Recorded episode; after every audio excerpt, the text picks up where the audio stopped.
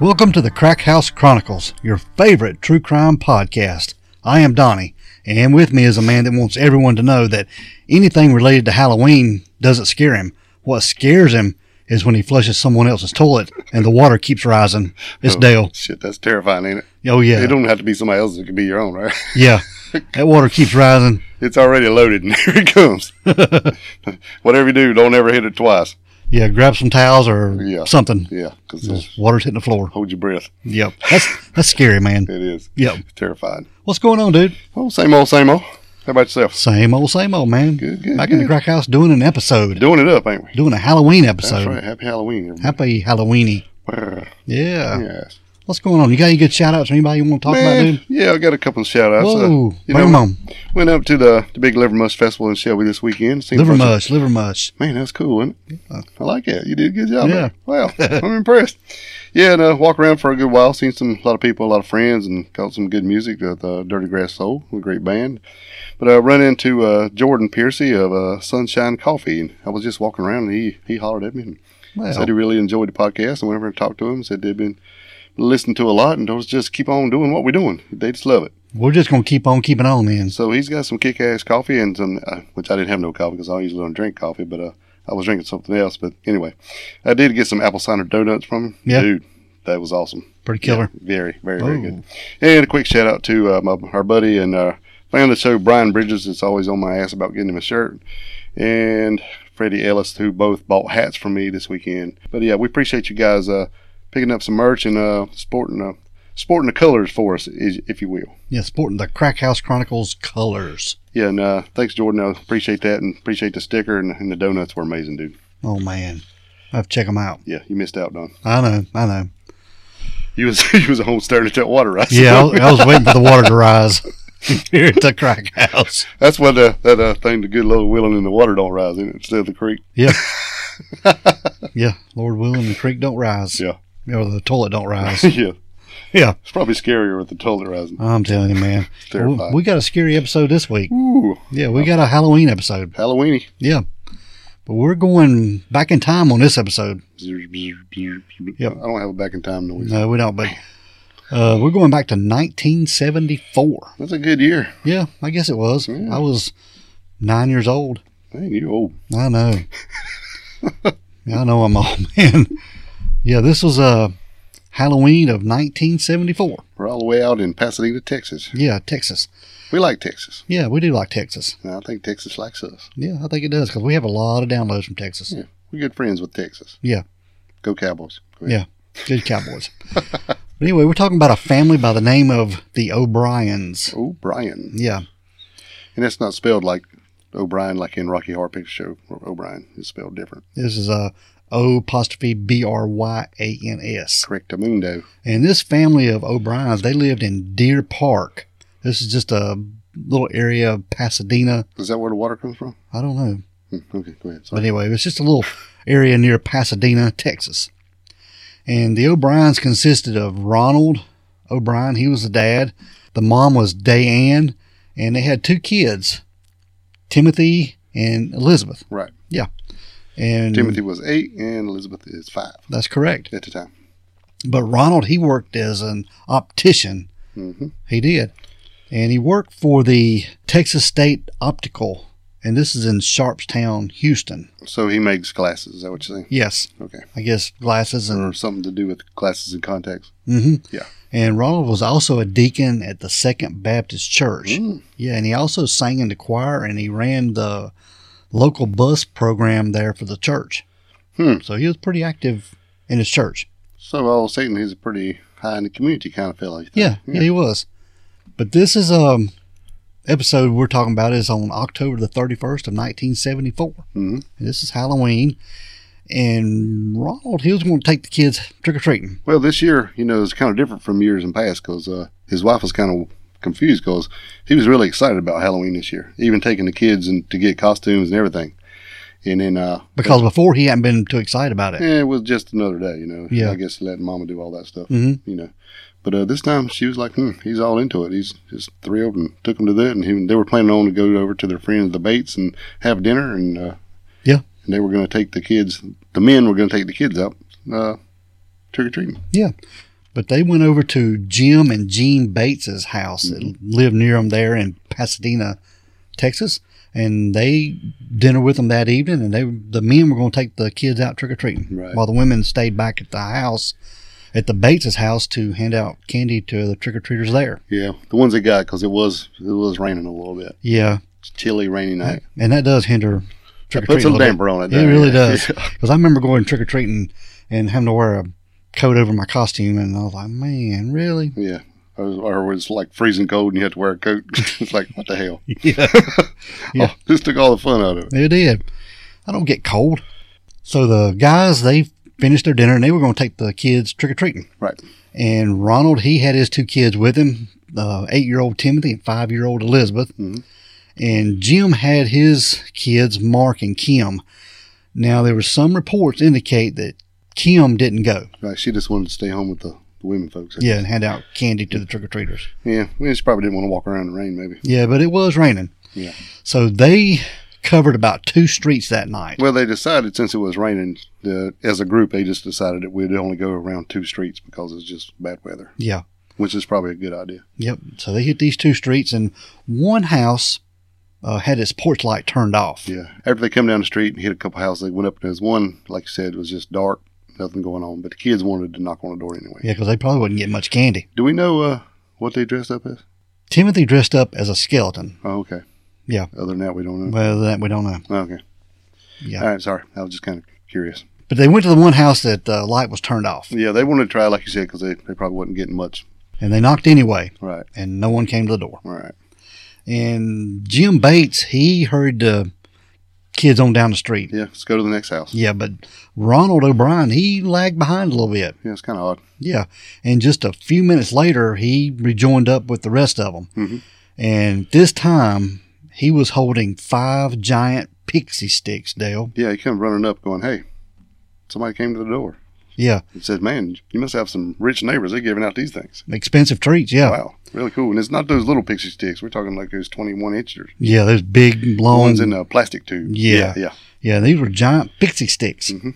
And they were filled with sweet and sour fruit flavored powdered sugar. Goodness. Yeah. It was just, yeah, I love a pixie stick. sweet. Mhm. So he handed all the kids their pixie sticks. hmm and he even handed one to another kid that he had saw that went to their church. Right. Just Yeah. kind of run into him. Yeah. Yeah, he did. But I think actually after he gave them to him, he kind of took it back and put them in his pocket or whatever because those big sticks wouldn't fit in their little buckets. That's true. So he held on to them until they got back. but he did hand one to another kid Yes, that he exactly. saw Mhm. that he went to church with. Correct. Yeah. And just a little while later, they called it a night. Yeah, finished up the streets or whatever and went back to the house. Yep. Went back to the home while Ronald's wife, Deneen, went to visit a friend. Hmm. So Ronald, he got the kids ready for bed. And he told his kids, Tim and Elizabeth, that they could each have a piece of candy before bedtime. Right. and he encouraged them to eat the pixie sticks. Yeah, he suggested that they have the pixie stick. He did. But Elizabeth, she didn't want the pixie sticks. She wanted something different. Yeah. Yeah. And I think, yeah, I think Timothy actually wanted a sucker, but then he told him he just didn't have time to eat a sucker before bedtime. So why don't you have the pixie stick? Just guzzle some sugar down from the pixie That's stick. what I was thinking. Yeah. Yeah, you don't have that sucker. Eat this two pound of sugar. So he was going to try the pixie stick. Right. And when the candy wouldn't come out, Ronald rolled the plastic tube between his hands to sort of squeeze it. To, Kind of break it up a little bit. Uh-huh. Yeah. Yeah. and he, that's what you do. He even poured it into his son's mouth. But it's But- kind of odd because it was stapled shut. Yeah. It was weird. hmm Yeah. But Timothy complained that it had a bitter taste. Yeah. So uh, Ronald went and got him some Kool Aid and brought him a Kool Aid back to wash it down with. Yeah, wash it down. And it was just a minute or two later, Timothy ran to the bathroom Mm. and his stomach was just knotted up, man. Yeah. He was cramping It's real violently sick. and he was vomiting and then he started convulsing and foaming at the mouth. Mm, my goodness. And Ronald was holding his son until Timothy went limp. Mm. Yeah. So at this time, Ronald called help. He had an ambulance come to help get Timothy Mhm. and they took him to the hospital, but Timothy died before he ever got Yeah, to the he was hospital. DOA. Yeah. Yeah, he was. He was dead within 30 minutes after consuming whatever was in that pixie stick. Oh my God. Yeah. Terror. I can't even imagine. No, dude. By the time he actually got to the hospital, even though he was DOA, they did notice that he had he was kind of foaming at the mouth, and uh, somebody had called someone and asked him what they thought about it, and they said, "Do you need to go and uh, smell his breath, see what his breath smells like?" But I'm assuming he didn't have much breath. He was already DOA, right? Mm, Probably didn't, But but I mean, it- you could have you could smell in his mouth. yeah, I'm, I'm sure. Yeah, and wanted to see if it smelled of almonds because this sounded like a uh, cyanide poisoning to him the way everything went down and happened in such a quick death. hmm that's right. And sure enough, that's what it was. Yeah. Smelled that way, and then after they did an, an autopsy, they figured that out. That's exactly what it was. But just a little bit on cyanide, it is a highly toxic poison, Mm-hmm. and acute intoxication is lethal if not immediately diagnosed and treated within just a few minutes. And people die of cardiorespiratory arrest Mm-hmm. immediately. What it Yeah. does, it, it shuts down the cells of your body. Mm. It shuts off the oxygen to the cells. You know, we we talked about that a little bit in the Tylenol murders. You know, Yeah, we did. because we they killed what five or six people and Yes. died from that. And just think if that was just a little bit in a, a pill, I don't you know, no telling how much was in this Mm-hmm. thing. And uh, said that when they come back from the autopsy, he had enough in the system it could have killed two or three men. Yeah. And even one of them even said it could have been an elephant. Could have, you know, they were talking it was that much in that tube. Yeah. So as soon as the, the cops hear about what's going on and they come and freaking out, they go straight away to try to find the other tubes That's right. because it's like, well, shit, you these two kids got them. Those two kids got There's 'em. five tubes out There's there. five tubes out, or four still out there. Yeah, that's right. Right. So his daughter was fine because she didn't eat hers, and then um, the yeah, the Bates kids they were good because their their mom and dad wouldn't let them open them, afraid there'll be a mess all over the floor with all that. Yeah, shit. they didn't want that sugar all over the floor. Well, then when they went to Whitney Park's house, knocked on the door and told them what was going on, his mom and dad feverishly went looking for this tube of stuff in his candy bag. Yeah. Couldn't find it. yeah, that's right. So, like, oh my God. And So they go in his bedroom. go busting in his room. He's laying in the bed, sleep, or looks like he's asleep, Yeah. with that pixie stick in his hand. Yeah, he couldn't get it open. Yeah. He fell asleep holding that pixie stick. Right. Wow. So that's what saved him. He Yeah. couldn't- He couldn't get it open and fell asleep with it. So he's kind of curled up with it in the bed. That's how close it was. Man. And come to find out, these things had about the top two inches was all pure cyanide. Yeah. So that's what he was tasting when he, when his daddy poured out in his mouth. That's why he was flipping out because it didn't taste good. That's what it was. And then he actually washed it down for him. Yeah. He consumed all that. Yeah, and that's what killed him right away. You imagine, dude. No, So they were um, pixie sticks that were laced with cyanide. yes, And they got these pixie sticks and they were trying to find out where they came from. yeah, and they went to Ronald O'Brien to try to find out where they'd got these pixie sticks while they were trick or treating. yeah. And he said that he did. not He couldn't remember. Yeah. And they're like, "Wait, dude, you said you only went on two streets. That's right. So how hard can it be to remember where you? I mean, it's not like just a piece of bubble gum or whatever like everybody else is giving out. hmm You should remember this. This is like a major mm, gift. Or Yeah. So they went around the streets. yeah. They asked him. So since you can't find the house, tell us what he looked like. Yeah, exactly. Try to describe who, them. who yeah. gave it to you? And he's like, well, I never saw nobody's face. When uh, we knocked on the door and everybody else walked off, when we started to walk off, then the door cracked open and uh, A hairy a arm. hairy arm come out and gave me these five sticks, yeah. which, what the hell? so that's what he told him. So he still, cou- he still wasn't down with exactly which house it was. But I think it was on an another time that they took him and they went back to walk again when he was still, Yeah. because they starting to suspect something, something ain't right here. Yeah, his story ain't adding up None, too none of good. this adds up again. So like, let's go again. So they take him around again, and then that's when they're walking down the road, and he looks up and he's seen this one house, and there's a guy sitting on the front porch in the swing, or, or on the front porch. I'm not sure if it was a swing, sitting on the front porch. And he goes, "Wait, this is the house right here." That's right. So they find out who that is, and then they go straight away and arrest this guy at work. So I don't know why they wouldn't just go talk to him right then, Yeah. unless they just trying to figure out what's going on. But that was what the story was that the fellow was at home at the point when they come by and saw him there. Then later they went and picked him up at work. Yeah, they did. Right. And he was an air traffic controller at the local airport Yes. there in Houston. And they arrested him there at work. Right in front of everybody. They did. Mm. They took him in, trying to find out. Well, I'm sure What he they're, knew. they're all to hell. They're panicking. They're freaking out. What's going on here? How many of these are out here? This is just these five. This guy giving these things out to everybody was what's going on here. And his name was Courtney Melvin. Yes. and he confirmed it. He was working that night. He worked up till about 10, 45, 11 o'clock that night. Yeah. And there were over 200 people saw him at work. Right. So We it had- couldn't it couldn't have been him that done that. And even his wife and daughter had been home, but they had shut the lights out early because they had run out of candy way early. Yes, So this is another a BS lead. exactly. So you're like, wait now. So now they go back and look at him a little bit closer because something something is just not adding up here. But Ronald's story kept changing, Mm-hmm. and he kept like he didn't have any emotion. Yeah. Mm-mm. You know, even at the hospital when they were trying to help Timothy and or trying to find out what happened to Timothy, he didn't show any emotion. Dude. Well, they said the first policeman said that he didn't really seem suspicious, but he wasn't really grieving either. So he wasn't crying, wasn't nothing. It was just kind of odd. yeah, And the wife had said that when when it first happened, he like beat the wall at home, like why did he have to die? Why did he have to die? But she said there wasn't much more than that. yeah, So he's like trying, you know, it don't just it just don't seem like it's uh, legit. yeah, that's right. So like I guess they start looking into him now. Yeah. They look at him a little bit more and they find out that he's having some money problems. Serious money. Yeah. problems. They realize that at the time, this in 1974, he was more than $100,000 in debt, Yeah. which equates to today of a little over $600,000 in 2023. Crazy. It is. How do you get that damn far in debt? I don't know. And they also realized that uh, his car was about to be re- repossessed. Right. Well, his his house had already went into foreclosure. So Yep. they had sold the house, and was living in a well. They say they sold it. I don't know how you do it if it's in foreclosure, but anyway, they had lost the house And they had to move out Regardless, into an apartment. to an apartment, and that's why one of the reasons that the wife's like, well, he's thrilled because they're gonna the people that they were trick or treating with, they used to live nearby. They were their their they friends. were friends, yeah. Right. So they hadn't seen them since they had moved.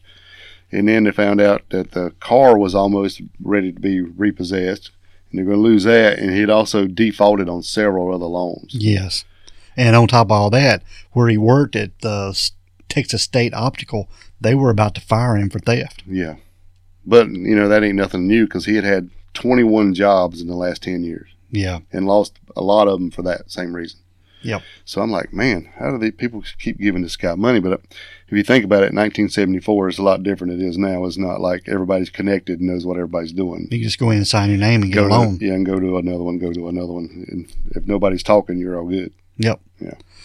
But they also, they realized that in January of 1974, Ronald took out a $10,000 life insurance policy on Timothy and Elizabeth, his two kids. Hmm. Yeah. Which is kind of odd Yeah. to a lot of people. I mean, you might want to, Because they didn't have the money to do this. right? You know, and then if you wanted, to, if you took a life insurance policy, you, you know, for a, a child, maybe you would do it to cover a funeral cost in case something bad happened, but nothing. And I think ten thousand dollars back then was 1974 would equal like like sixty five thousand now. So Wow. that's a lot more than what a funeral cost would be. But now his wife, uh, Deneen, she objected to these uh, policies, but she he went ahead and done them. Well, he's wanting to get another one now, Yeah, I mean, and she was totally unaware that he took out two more policies. right?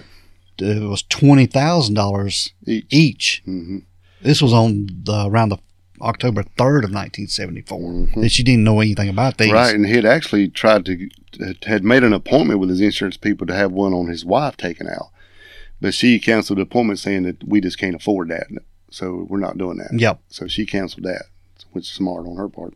hmm And he didn't even call the insurance companies days before all this and to find out how things could be paid out if something happened. Yeah, how do I get paid out Yeah. if something was to happen? Yeah. He was wanting to know. So things are starting to go hmm. All of a sudden, now she's kind of realizing what's going on here. Yeah. So the morning after Timothy's death, Ronald called the insurance company to ask about the payout. The next morning, yeah, the next morning. Jesus, I mean, So they told him he was going to have to have death certificates. yeah. So you know, he's went and got six printed out. Yeah. six. Six of them, yeah. To get these uh, insurance Yeah. payments, yeah. get it rolling, baby. Now, this is uh, the 31st, so next day, and now the 2nd is when they had his funeral, Yeah, two days later. two days later, which is really fast to me. hmm That's what I asked, you know, we were talking about it earlier, like, man, how do they do this and have an autopsy and all that done in two days when they can have his funeral?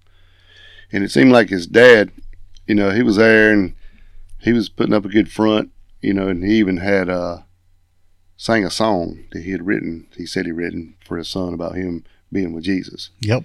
And uh, I think a local news had come in and actually filmed him singing that song.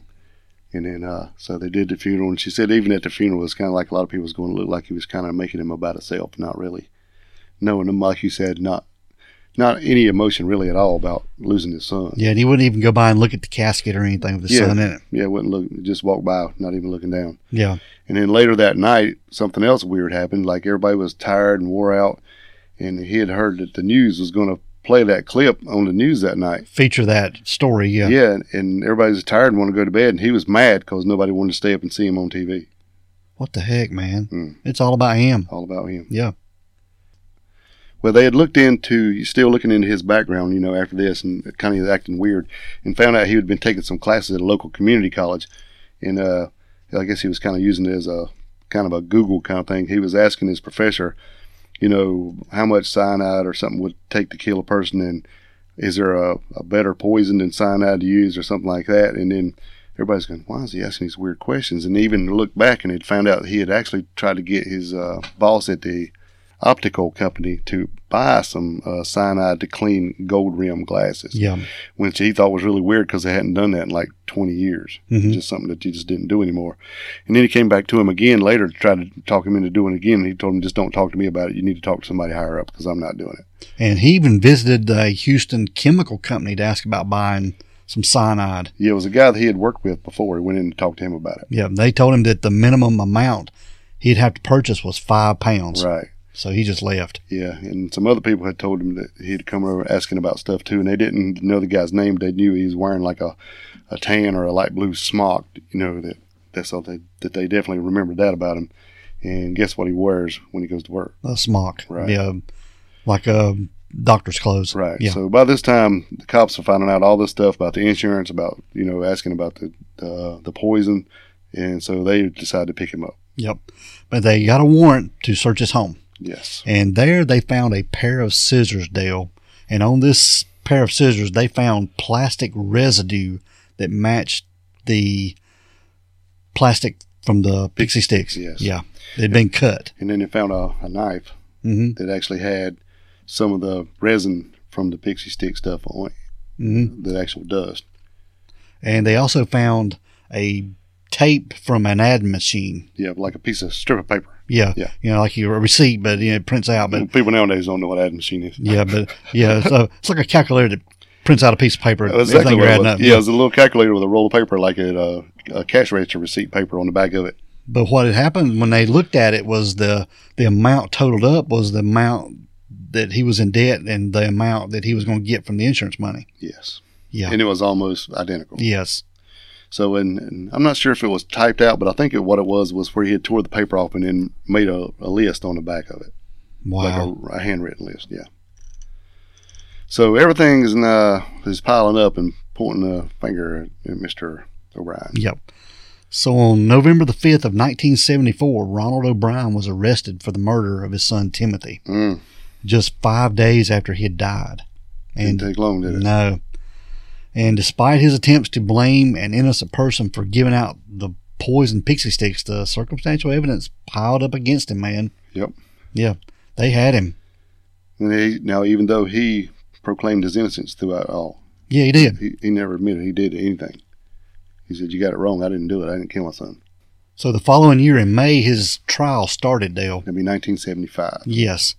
And on June the 3rd of 1975, it only took uh, the jury 46 minutes to unanimously convict Ronald O'Brien of one charge of capital murder and four counts of attempted murder. Yeah. Because, you know, if he'd handed the cyanide out to, If them kids would have ate it, they'd have killed him. they did. Yeah, it would have killed him. I mean, and you know, as we're talking about it, uh, the things being stapled. They they actually did go. The detectives called the company and asked them about that, and they're like, "No, They're heat sealed. they're heat sealed on both ends, and Yeah. these, these were heat sealed on one, and then the other end had been.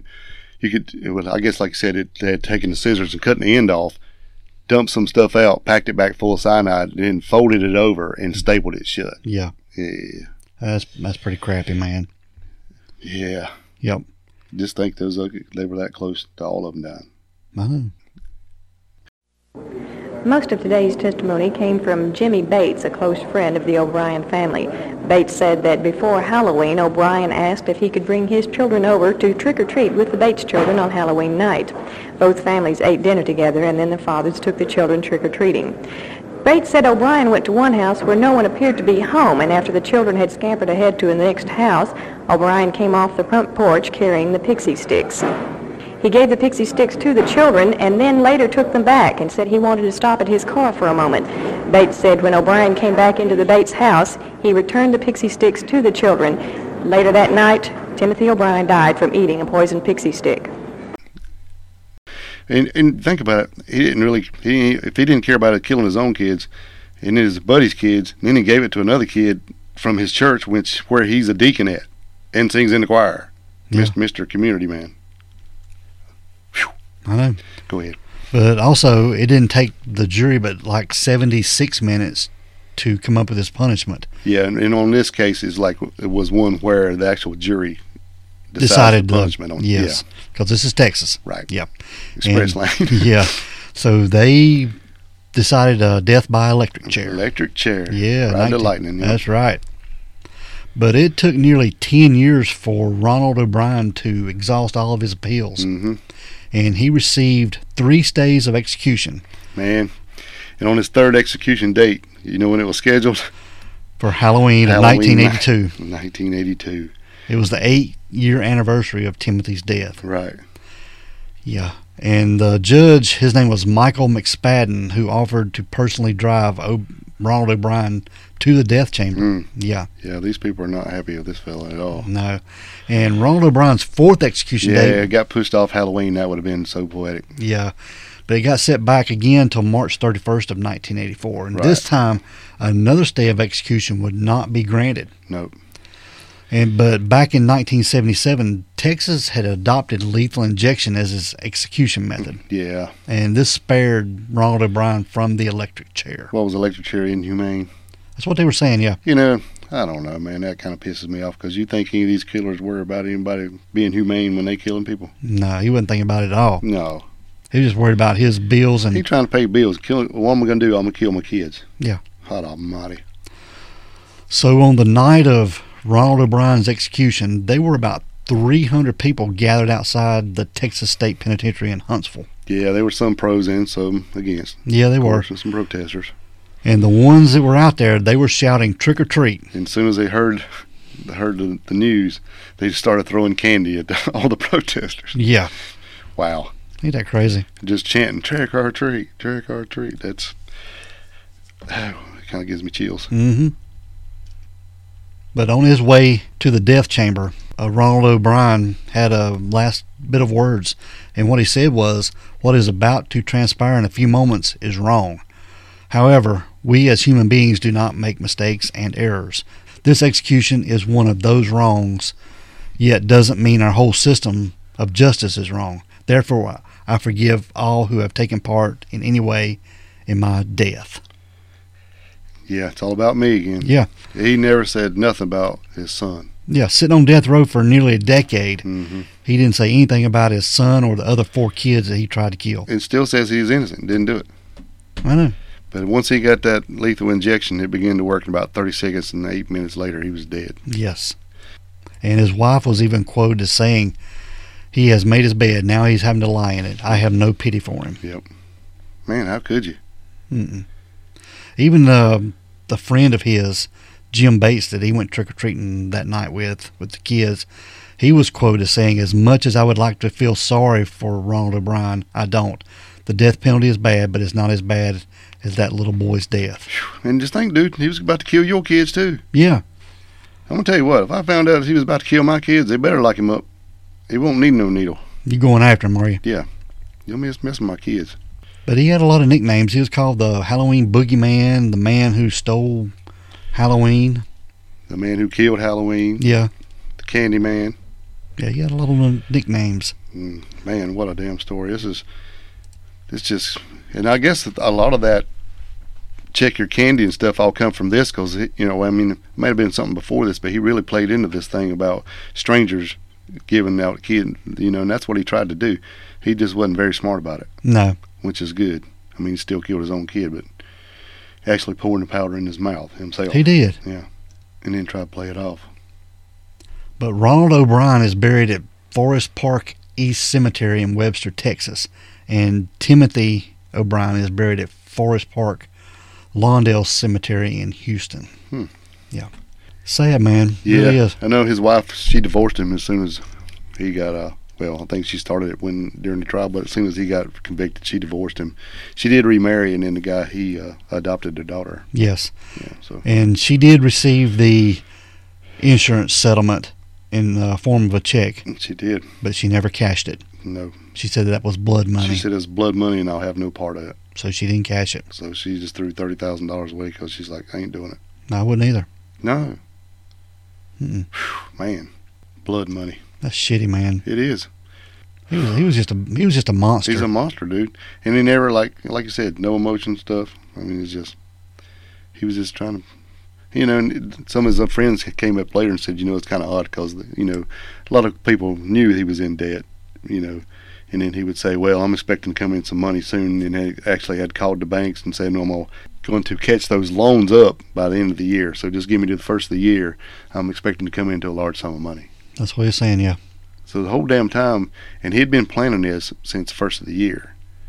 So it ain't like the last minute I decided I'm gonna kill my kids. He'd been working on this this thing since like January when he started. This is calculated murder, man. Yeah. Yeah. And but he was described as a pillar of the community. Even the the preacher there at the church said he was a, a good man, you know, a above average father. above average. Yeah, that's what he was quoted as saying, above average father. Yeah, good Christian man. Yeah. But he was, uh, you know, I know they thought he had money problems, but besides that, they considered him a, a good person. Well, money money problems don't make you a bad person. That's right. It might make you a bad uh, money budgeter or something, but not a bad person. But yeah, he had them all fooled. He did. I think. I mean, you just don't go from I'm super good until I'm gonna kill my kids. I don't. I, not in my my opinion. But he never took any responsibility No. for Timothy's Not death. all the way or, to the end. Never. But that's our Halloween episode, man. Ooh. So uh, check your candy and Yeah. all that mess. That's right. But I think that's you know, like I said before, I think that's where a lot of that check, Check your your candy, E. candy. thing come from. You know, but I think really this is probably the only death that's happened intentionally where a, the child was intentionally poisoned from Halloween candy. Yeah. There's always all these urban legends Right. about people getting poisoned by candy or razor blade, laser blazing apple. candy. But that's never happened. It's never been reported as No. happened. They even said at one time that uh, some people, candy people, like even set up a hotline for something. You know, let us know if you hear anything. They had set it up, and they got zero calls. People going and getting their candy x-rayed. Yeah, that can't Yeah. be good. No, uh, it can't be. Hmm. But yeah, this was the only one. Okay, Man- well that's kind man- of a sh- shocking. man killed his own story. son. Yeah, yeah, shocking story. just for his own money satisfaction. Pay Get my his, bills, man. pay his bills. But anyway, that is the story of Ronald Clark O'Brien, Mm, the man who killed Halloween. the man who killed Halloween. Yep. Piece of trash. We want everybody to be safe out there on Halloween. You know, don't do anything stupid.